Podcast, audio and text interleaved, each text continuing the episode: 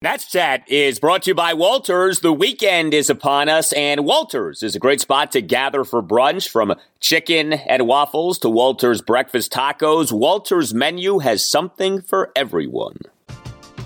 We're driven by the search for better. But when it comes to hiring, the best way to search for a candidate isn't to search at all. Don't search match with Indeed. Indeed is your matching and hiring platform with over 350 million global monthly visitors, according to Indeed data, and a matching engine that helps you find quality candidates fast. Ditch the busy work. Use Indeed for scheduling, screening, and messaging so you can connect with candidates faster. Leveraging over 140 million qualifications and preferences every day, Indeed's matching engine is constantly learning from your preferences, so the more you use Indeed, the better it gets. Join more than 3.5 million businesses worldwide that use Indeed to hire great talent fast. And listeners of this show will get a $75 sponsored job credit to get your jobs more visibility at Indeed.com slash BlueWire. Just go to Indeed.com slash BlueWire right now and support our show by saying that you heard about Indeed on this podcast. That's Indeed.com slash BlueWire. Terms and conditions apply. Need to hire? You need Indeed. On top of that, for only $20, enjoy bottomless drinks including mimosas, Bloody Marys, Trulies, and old time lagers. Make your reservation at waltersdc.com today.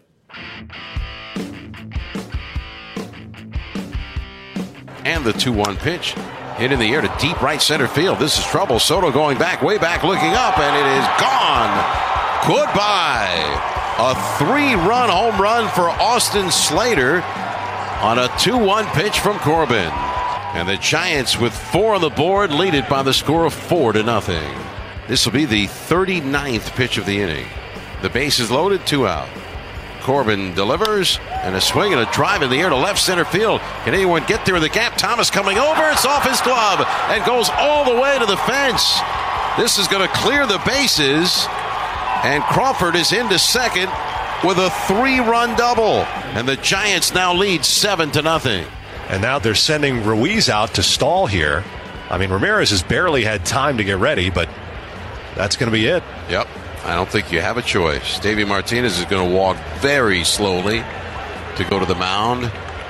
As Patrick Corbin is going to be out of this game with two out in the second inning.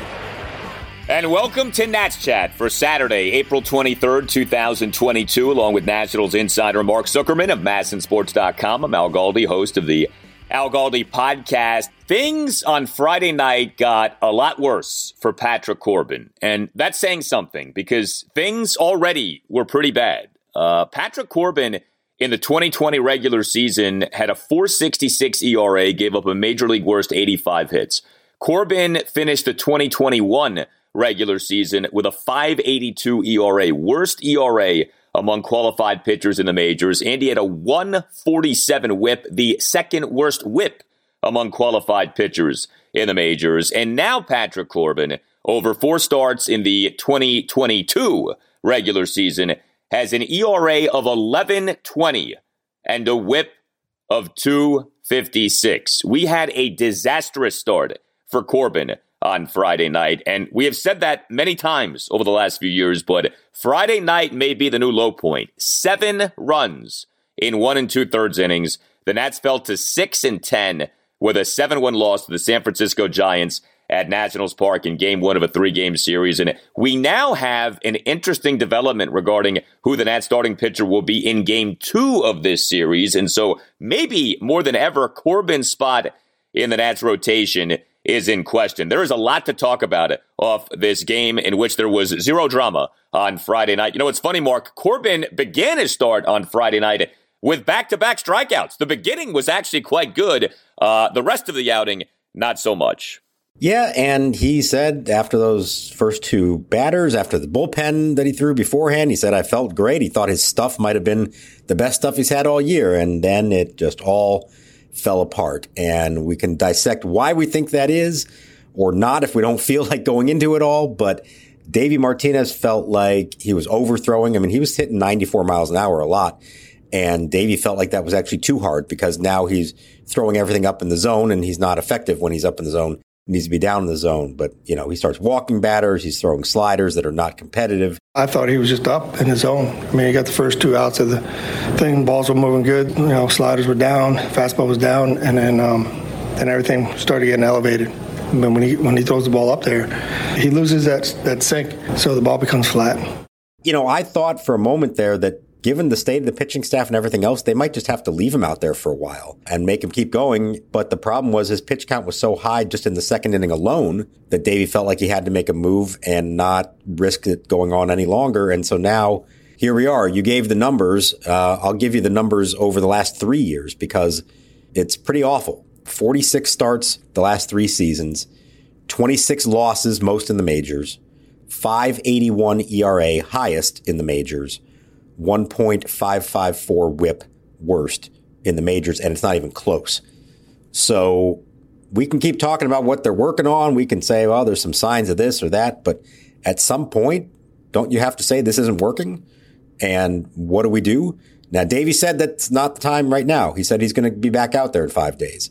But I would imagine at some point here, some hard conversations have to take place because I'm not sure what it's accomplishing anybody to keep doing this and expecting the results are suddenly going to be different. I tweeted this during the game. You can follow me on Twitter at Al Galdi. You can follow Mark on Twitter at Mark Zuckerman. It's hard to think of another athlete in DC sports with a decline like this. A decline as sudden as Patrick Corbin's, a decline as drastic as Patrick Corbin's, and a decline as unexplainable as Patrick Corbin's. You know, we've discussed many times what has happened with Corbin. The why behind the what really does remain a mystery. He's not some guy who's supremely old. This is his age 32 season. He has very little injury history. I mean, one thing you can say good about him is that he has been durable during these years in which he has not been good. You know, there's been a part of me that's been anticipating some article or some story that comes out at some point detailing some sort of behind the scenes problem with Corbin. We haven't had any of that. There's no sign that like he's not getting along with people or that there's like strife in his personal life or anything like that. This really is a mystery. But what has happened, he has become, and this isn't an exaggeration, he's become the worst starting pitcher in the majors. Like quantifiably, he is. That's not a mean statement. That's a factually accurate statement. Have you spoken with anyone on or off the record who has a theory for what has happened here? Because he's gone from being a really good and valuable pitcher to this team to, again, being the worst starting pitcher in baseball. I think what you hear from people off the record mostly is that he had that formula for success in 2018 with Arizona and 2019 here, and it's all that he knows how to do. It's fastballs, get ahead in the count, sliders to put him away. And he doesn't have anything else. And he has not ever learned how to adapt, how to adjust.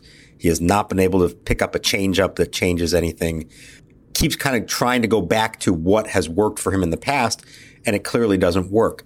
Now, is that because it's too predictable? Is that because he just has to be so fine with that to be successful and he can't do that anymore? That he's just not able to hit his spots? I don't know, but I, you know, I think we've been talking about a guy who really is a, even at his best, was a two pitch pitcher. For a starting pitcher to be successful that way, it's really hard to do that. And so maybe what you're coming to the realization of is that what he did for those two seasons was the aberration. And it's really not repeatable to be able to do that. There's enough, everyone knows what the plan is with Patrick Corbin. You're not going to be fooled by anything from him. And so it makes him eminently hittable unless he's somehow perfect with his command of everything. I think there are people who also would say that if not for the contract, he'd probably already be in the bullpen. That what he does may actually work in a relief role in short stints. It's possible. And we saw success in the playoffs doing that. But the situation that he's in, and rightfully or wrongly, the contract sort of dictates that he's going to get a much longer rope than anyone else would in this situation. And so that's why I think we are going to see him again on the mound in five days. Yeah, the contract, I would think too, the lack of organizational pitching depth is a factor here as well. There isn't that obvious guy uh, to put in the rotation ahead of him. It was bad on Friday night. Like we said, seven runs, one and two thirds innings. He gave up seven hits, a homer, two doubles, four singles. He issued three walks. He did have four strikeouts, but he threw 60 pitches in his one and two thirds innings. He did toss a scoreless top of the first, but the top of the second was a disaster, a debacle. Seven runs. He recorded just two outs. You know, I'll say this in somewhat of a defense, okay? And I emphasize that word somewhat. You know, he gives up two doubles to Brandon Crawford. That by itself tells you all you need to know. One guy had two doubles off Corbin in the same inning. There was some bad luck. That first double came on a grounder that went off first base. That was kind of weird. And then the second double was a play on which Lane Thomas could have made a sliding catch, didn't it? Was not an easy play to make, but it was a catch that perhaps could have been made. But I mean, otherwise, you know, he was issuing walks. He gave up the big one out three run opposite field homer to Austin Slater, gave up the RBI single to Mike Yastrzemski. Victor Robles committed a fielding error on that play. So, you know, there were some things that went wrong, but Corbin does not get a benefit of the doubt at this point. There's no question about that. Now, you said that Corbin's not going anywhere in relation to the rotation. I do think it's interesting. We thought Paolo Espino was going to start game two of this series. He ends up pitching two scoreless innings of relief. And by the way, another spectacular game for this Nats bullpen. We got to hit on that. But it's sounding like Aaron Sanchez will be the Nats starter in game two of this series. So, I mean, if Sanchez does well, does he get another start? And is someone going to be out of this Nats rotation if Sanchez does well? Or do you think this is just a spot start for Sanchez that's coming up? Well, the problem there is that he's not on the 40 man roster. And as far as I know, he's out of options. He's, he's been around the big leagues for a while with Toronto and Houston and San Francisco last year, as a matter of fact. So if he is the, the guy, and uh, by all accounts, he's lined up for it and was already on his way to Washington, it would seem to me that you don't do that unless you plan to keep him up here at least for a little bit. Unless he's just so bad that he makes one start and they just release him. And I don't think they've gone through all this just for that. So yeah, I think that this could be a, a sign of some other move. Now, Josh Rogers has not looked good in recent outings. He has options. Joan Adon has had moments here and there, but he's obviously a young pitcher uh, and he has options. So I think there are some decisions that are being made uh, maybe even as we record this. I know Davey didn't want to reveal after the game his exact plan for Saturday. He said he was headed back to his office to meet with Mike Rizzo and talk about this and other stuff. So there are some decisions to be made, including who would clear the roster spot for uh, Sanchez because somebody would have to come off the 40 man roster. So that could be somebody going on the 60 day IL. It could be somebody being DFA'd. So there's some different moves they could make here. And uh, I guess they hadn't fully made up their minds on that. But by all accounts, from as best as I can tell, they were hoping to get through tonight without using Paolo Espino. And if they did, then they wanted him to start the game on Saturday. And it just reached a point where they couldn't go any further without using him. So that's why he's out. And that's why it looks like Aaron Sanchez is in. And just one more name, because we've been talking about him, Cade Cavalli. We mentioned he hasn't pitched for a while at Rochester. The Red Wings have named him as Sunday's starter there. So he was getting a few extra days uh, and is scheduled to pitch there. Doesn't mean other things can't happen between now and then, but that's the latest we heard on him. I Want to hit on something you said a few minutes ago. If not for the contract, Patrick Corbin might already be in the bullpen. Look, I get there's a human nature to all of this in that it's impossible for a guy on a six year, $140 million contract to not have that contract influence how you view him, how you use him. But just for the record, the contract is a sunk cost. It's not going anywhere. So whether he's great or awful, you're paying him the same. One of the worst things I think that teams do, especially in baseball, in which you have these guaranteed contracts, is you let the contracts dictate how you run the team, how you handle player personnel. I know it's easy for us to say that the contract shouldn't influence things, but let's say it the contract shouldn't influence things. You need to do what's in the best interest of the team. Now, if you believe, and there is an argument to be made here, we don't have other better options. And so what's best for this team is that Corbin somehow, some way figures this out. Okay, fine. But if literally the only reason you haven't yet demoted Corbin to the bullpen is that contract, that's bad. And that's not a reason to keep him in the rotation. Yeah. So what I would say right now, the sense I get is that they probably do believe that at the moment they don't have five certifiably better options than him. That doesn't mean that can't happen here in the possibly even near future. As we start to see guys come up, as we see some other guys get healthy, uh, there's certainly a roadmap that you could see where they would have five guys that obviously give them a better chance. And maybe that's when you make that move. And, and what you have to remember is if you make that move at some point and remove him from your rotation, you're essentially making that move kind of for good. You know, I mean, that's not something you're just doing for a couple weeks and then putting him back in the rotation. That's the last resort kind of move. There's only one other move beyond that, and that's eating the contract and releasing him. And I don't think they're anywhere close to that yet.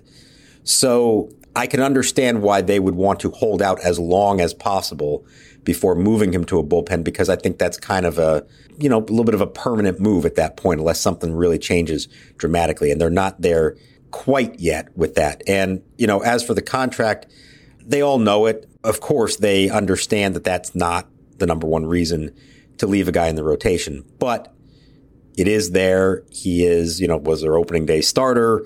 He, like you said before, while there's a lot of frustration certainly within the club over how he's pitched, there isn't that I sense any frustration with him. They know he's trying hard. They know he's not happy with this. Uh, he, he actually showed a little bit of emotion after this one and, you know, revealed how difficult it's been for him, the kind of thing that he doesn't often share publicly. So I think that maybe helps him along the way here and makes it so they aren't feeling like they have to make a drastic move because there there is a lot of respect for him within the clubhouse. They feel for him as opposed to being upset at him. Yeah, and I mean there should be respect. What he did in 2019 should never be forgotten. And he doesn't seem to be like some jerk or anything like that. You know, the jerk factor here doesn't seem to be uh, sky high or anything like that. You do feel for the guy. It can't be easy for him. He's got to be embarrassed. He got booed I feel like more than he's ever been booed on Friday night. I mean, you actually had a halfway decent crowd at Nationals Park, at least by 2022 standards. He was getting booed, and those boos are only going to grow louder as these struggles continue. But, you know, you just take a step back. We all knew where we were with Corbin going into this season. We're four starts into his season. He has an ERA over 11. You know, like it really couldn't have gone much worse here, all things considered, over his first four starts. And I say that acknowledging that he actually, in his previous outing, wasn't that bad. Two runs in five and a third innings in a 5 3 loss at Pittsburgh last Sunday afternoon. We're driven by the search for better. But when it comes to hiring, the best way to search for a candidate isn't to search at all.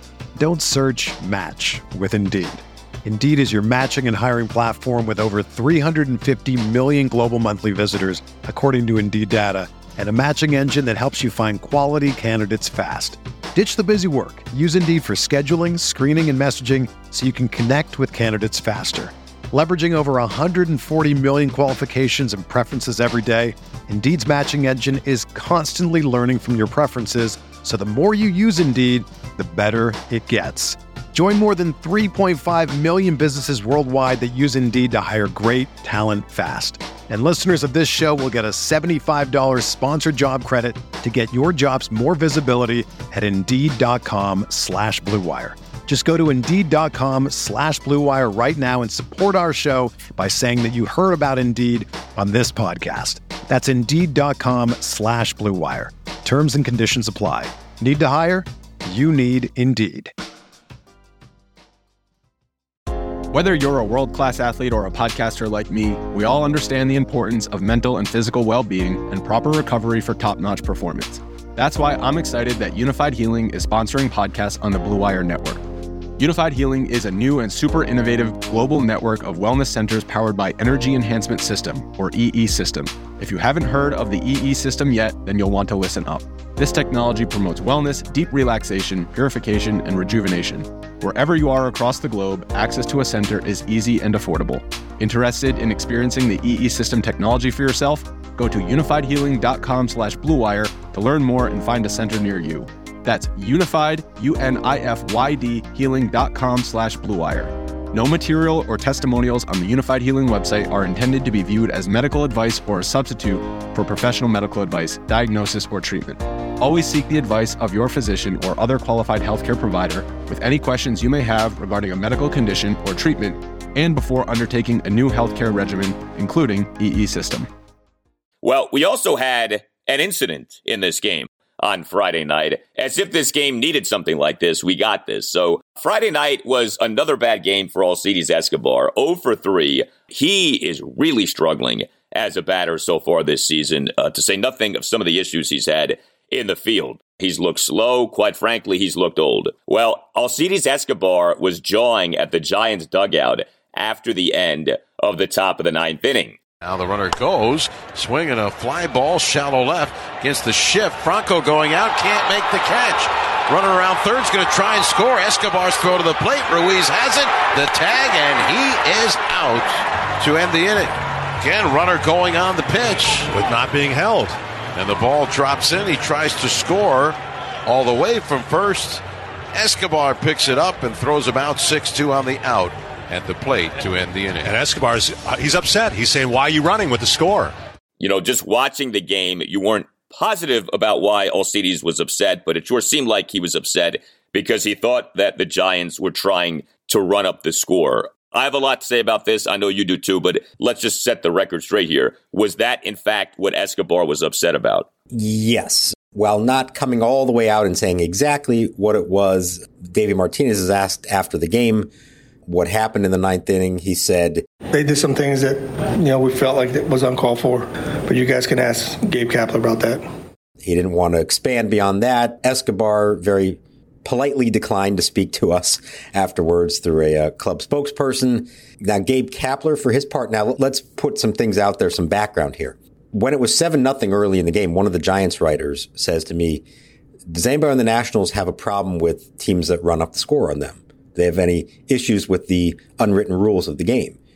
And I said, no, I don't, I don't really think anyone does. It kind of depends on what the situation is. He says, okay, because just so you know, the Giants don't lay off the gas pedal. They've already had an issue with the Padres, I believe it was earlier this year. When they have a lead, it doesn't matter. They keep playing hard all the way through. And in baseball circles, some people don't enjoy that. Some people think that's the wrong way to play the game. So in that ninth inning, it's already it's seven to one at this point. There's two outs in the top of the ninth. Estrada's on first, and the Nats are not holding him on. Which, when you're you know that late in the game, that the, that big of a deficit, you don't really bother to hold a runner on. So he takes off on the pitch. You have this bloop hit into shallow left center field, and because he's running on the pitch, Estrada's already at third base by the time Escobar picks up the ball. So their third base coach waves him in Escobar alertly and very well, like you just said, makes a good throw to the plate and he's out pretty easily.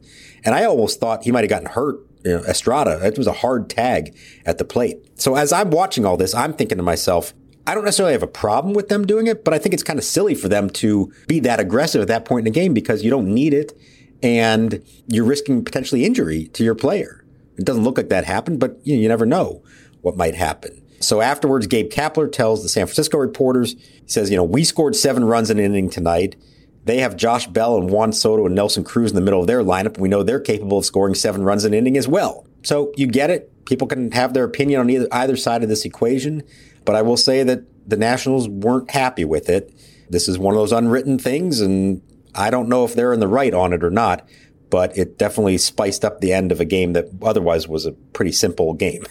Yeah, a bland game uh, got a spicy ending. I'll just say this, and this is, you know, my opinion. I think it is such loser talk and loser behavior when athletes and coaches and players whine about other teams running up scores. To me, it's very simple. And, you know, I'm not trying to sound like a tough guy or anything, but if you don't like another team scoring on you, then deny them scoring on you. And, you know, the Nats this season are not a very good team. You know, the Nats now have a run differential of minus 26 on the season. That is the second worst run differential in baseball. Only Cincinnati's run differential is worse. So I guess you could say that the Nats already this season have experience getting blown out in games because they've already lost games this year 16 4, 11 2, now 7 1. So if any team knows proper conduct late in a blowout loss, I guess it is the Nats at this point.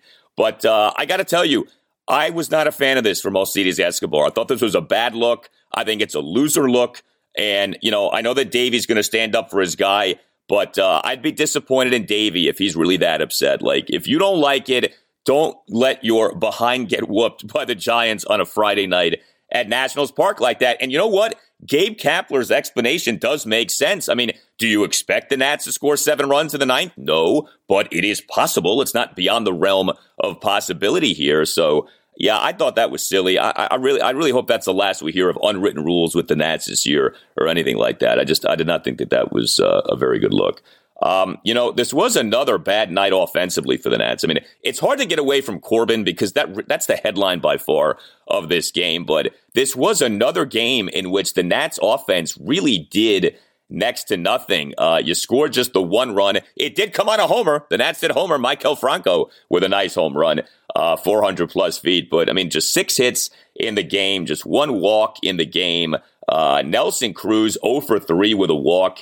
Uh, his OPS is at 570. I mentioned Escobar struggling 0 for 3. Escobar has an OPS of 418. Victor Robles 0 for 3, two strikeouts. OPS at 303. The two guys who have hit for the Nats this season, Juan Soto and Josh Bell, each had two hits. Uh, each guy had a double and a single, and Soto's double his 500th career regular season hit, so that was good. But man, right now, if your last name isn't Soto or Bell, you're really not doing much offensively for the Nats. No, and it's not like they were facing the Giants' A pitching staff in this game either. They were essentially throwing a bullpen game. This was a spot start uh, for I got to look up his name again. Sam Long. You know, he only went two innings, didn't even face the lineup a full time, and then Jakob Junis throws five scoreless out of the bullpen, 61 pitches. So they didn't see the best the Giants have to offer in this game, and this is the offensive output that they uh, put forth. And that's a problem. Uh, yes, you are seeing struggles from the number one hitter, Cesar Hernandez seeing struggles from the number three hitter, Nelson Cruz. You're seeing struggles from Keibert Ruiz, who after that really good opening series against the Mets has cooled off dramatically. Since then, that's not great. Lane Thomas still has not really shown much or seized the left field job, so much so that Yadiel Hernandez is kind of starting just as much as Thomas does in left field. Yeah, they are not, you know, they've had a few games where they put it all together, but there's not been any consistency there. I'm not going to blame the weather on this one. It was 70 degrees at first pitch. So this isn't a case of, oh, just another cold April night. The one thing I'll say, and I'm not excusing them for it, but when you're down 7 nothing in the top of the second inning, you're already staring at that deficit, and it's a lot different than a 0 0 game at that point, or even a 1 nothing, 2 nothing, 3 nothing game. I mean, you pretty much know at 7 nothing this game's over. So was there a little bit less, you know, energy from the Nationals the rest of the way? There may have been some of that. Although you had Soto on his double in the third inning, which off the bat, he and everyone else thought it was going to be a home run. It wasn't. It bounces off the wall. Now he tries to stretch it to a triple and gets thrown out. And that may have been trying to do too much for a team that's struggling to score runs. Uh, I know it was a close play. I know that the replay made it seem like he was safe and they instead ruled him out. But was that necessary to go for third on that? Sort of like once you realize the ball's off the wall, take your double and hope that Nelson Cruz can drive you in. Yeah, uh, it was another instance of the Nats running themselves into an out. Uh, seems like that has been a theme in recent years with the Nats. Uh, certainly has been a theme to an extent so far this season. You know, I'll just say this about, you know, being in a, a blowout predicament. I get that that can reduce your motivation, but one guy who to me never gives up plate appearances is Soto. Like he is always competing in his at bat. So if it's uh, good enough for Soto to keep competing, then it should be good enough for everyone else in that lineup to keep competing. Okay, I mean, who is Cesar Hernandez or Alcides Escobar or Victor Robles as compared to Soto? And you know, with Josh Bell, Josh Bell is down 0-2 in the bottom of the seventh and ends up working a one-out single up the middle. You know, like so, Bell and Soto are competing. So to me, the rest of these guys have got to pick it up, and you know, it starts with Cruz. And I still think that he will hit, but man, He's not doing much right now. He's, I mean, out of the big three, Soto, Bell, Cruz, two of the three are hitting, and Cruz isn't. And that's as clear as can be right now. Well, you mentioned the Giants going with a bullpen game on Friday night. The Nats effectively went with a bullpen game because old Corby lasted for just one and two thirds innings. And I tell you, man, and we laugh every time we talk about it because we're like, this can't keep happening. But it happened again. The Nats bullpen on Friday night was outstanding. And uh, I don't say that lightly, and I'm not exaggerating when I say that. And this was another game in which this wasn't the A bullpen or even the B bullpen. This might have been like the E bullpen. You had, and actually E is uh, appropriate because Erasmo Ramirez started things off and set the tone. Three into third scoreless innings with three strikeouts. He comes into the game in relief for Corbin. And Ramirez, three and a third shutout innings, three Ks, gives up just one hit, which was a single, issues no walks. And I love this 30 of his 43 pitches for strikes. The entire tempo of the game changed with Ramirez pitching in it. And then he's followed up by Francisco Perez, who tossed a scoreless top of the sixth, did issue back to back two out five pitch walks to Wilmer Difo and Brandon Belt, but got out of the inning unscathed. Patrick Murphy tossed a scoreless top of the seventh. And then our guy, the secret weapon, Paolo Espino, two scoreless innings, uh, despite giving up three singles. So Ramirez, Perez, Murphy, Espino, great job by those guys. Four guys combined for seven and a third scoreless innings. So if you take Ramirez and Perez, the first two to come in after Corbin, they combined through four and a third scoreless on 59 pitches. Patrick Corbin needed 60 pitches just to throw one and two thirds.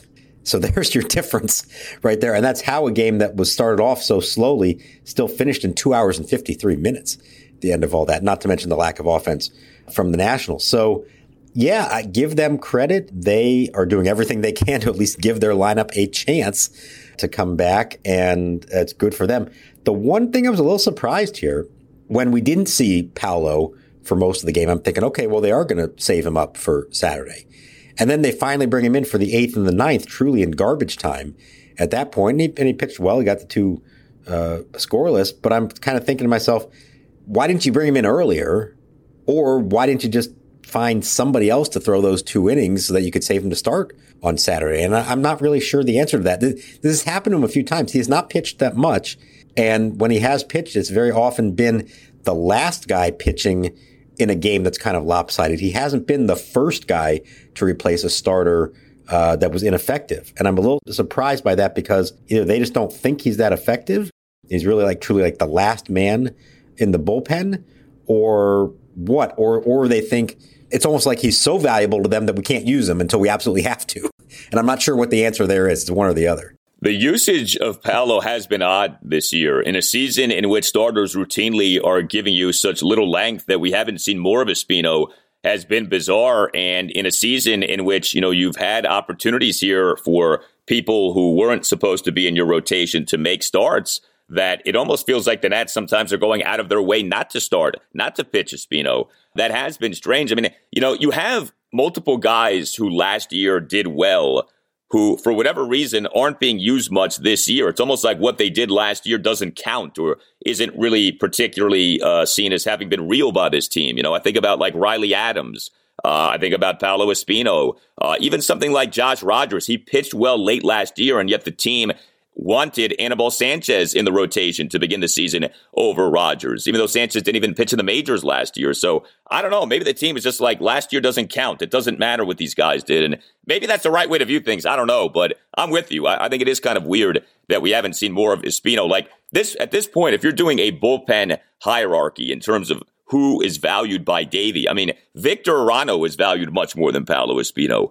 I, guess you have to say now Erasmo Ramirez is valued more than Paolo Espino. And that is odd given what Espino did last year. He ended up being one of the better pitchers on the staff, starter or reliever. Yeah, and maybe the answer is is that uh, deep down they kind of know that's not really who he is. Maybe uh, that's the only thing I can think of. Unless it is truly a case of we actually think he's so valuable that we're not going to use him uh, because we're saving him for a situation that inevitably doesn't end up happening. So I, I don't know. I truly don't know whether it would make a difference or not. I don't know. And, and the guys they put in there, like we said, they're all pitching well. So it's not like they put in somebody who was awful and you say, well, why didn't you pitch Paolo instead?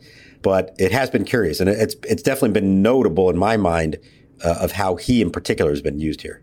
Yeah, well, whatever the case, Nats bullpen, four of the last five games has been lights out. Three of the games against the Diamondbacks, and now this first game against the Giants. So I do want to note that this bullpen is doing all it can. You know, you, you feel almost bad here. Nats are six and ten. It's like you're wasting these great bullpen performances. I don't know how much longer this bullpen can keep doing this. So that the bullpen is doing this. It's almost like you're like, can we get more out of the season in terms of wins while the bullpen is doing this? But uh, other things are not going so well right now. Well, we on Friday got Stephen Strasburg and Joe Ross updates. You never know with these guys and their situations when you're going to hear uh, how they're doing and what's going on. But of course, you have Strasburg coming off the surgery for thoracic outlet syndrome. You have Joe Ross coming off having had bone spurs removed from his right elbow. And remember, still hovering over Ross is the possibility of him ultimately needing another Tommy John surgery. But uh, what were the updates here on Strasburg and Ross? Well, they're both throwing off bullpen mounds in uh, Florida. Strasburg, I think, was 27 pitches, just did that on Friday. And if everything goes well, Davey says that he expects them both to be facing live hitters sometime next week. So that's good. Good progress, of course. You know, you, you got to take those steps, but that's still a long way away from pitching in a big league game here at Nationals Park. In Joe Ross's case, none of that's surprising to me. I mean, I think we knew all along it's going to be at some point in the summer before he's truly ready after his bone chip surgery. In Strasburg's case, it's a little unusual because, like I said the other day, I saw him facing live hitters in Florida in March. And then somewhere along the way, they decided to back off and start building him up again. And now uh, here we are, he's almost ready to do it again. So I don't know what that means. I've been saying all along, you hope for the best with him, but I don't think you can count on much of anything. If he shows up here and pitches and is healthy and is effective, great. But we don't really know what he's going to be, when it's going to be, how he's going to perform. It's a weird thing to say that, but we just truly don't know. This is not a case of, okay, we know the, the clearly defined rehab period for something and these are the steps he's going to take and this is when he's going to make rehab starts and he's going to build his arm up and then, you know, come June 1st, he's there in the rotation and, and it's good to go again. We just don't know that. Uh, that's the nature of this particular injury, and it's frustrating for everyone. But in my mind, I kind of feel like I'm not getting my hopes up too much until we start hearing about him pitching in a game situation, a minor league rehab game, a simulated game up here, something like that before I really am going to get too excited about when is Strasburg going to actually pitch for the Nationals. Yeah, more and more it feels like after Memorial Day, maybe when Strasburg makes his uh, season debut at the major league level, and even then, nothing's guaranteed. It's interesting. We get the Strasburg update on Friday, and then we get the uh, Corbin outing on Friday night. Strasburg and Corbin, a combined three hundred eighty-five million dollars in contract money, and you know there are many reasons that the Nats are in the current situation that they're in, but right near the top if not at the top, two big money contract starting pitchers. And each guy, for the most part, has been a mess. Now, Corbin did give you the great year in 2019, so we can't forget that. But beyond that season, you've gotten nothing from Strasburg since his contract, and you've had this incredible decline of Corbin. And it really is remarkable. I mean, if one of the two contracts are working out, things might be appreciably different for the Nats right now that both are not working out. And you know, it's so funny, right? Because the Nats for the longest while had this great example of a big money pitching contract working out with Max Scherzer, one of the great examples of a mega money contract for a pitcher working out. You know, it's almost like the Nats struck this deal with the devil of, oh, you can have the Scherzer glory, but then you're going to have to deal with what so many other teams deal with, which is big money pitcher contracts not working out. And you're going to have that times two with Corbin and Strasburg. That juxtaposition is very interesting with, to me. First, Max, now Corbin and Strasburg. Uh, three very different situations. We do have to remind ourselves that the majority of those contracts across baseball do not usually end up working out. And we were very spoiled here to have one that worked out splendidly beyond what anyone could have ever imagined. Maybe the best free agent signing ever for any team. But that's not the norm. What Max did under that contract is not the norm.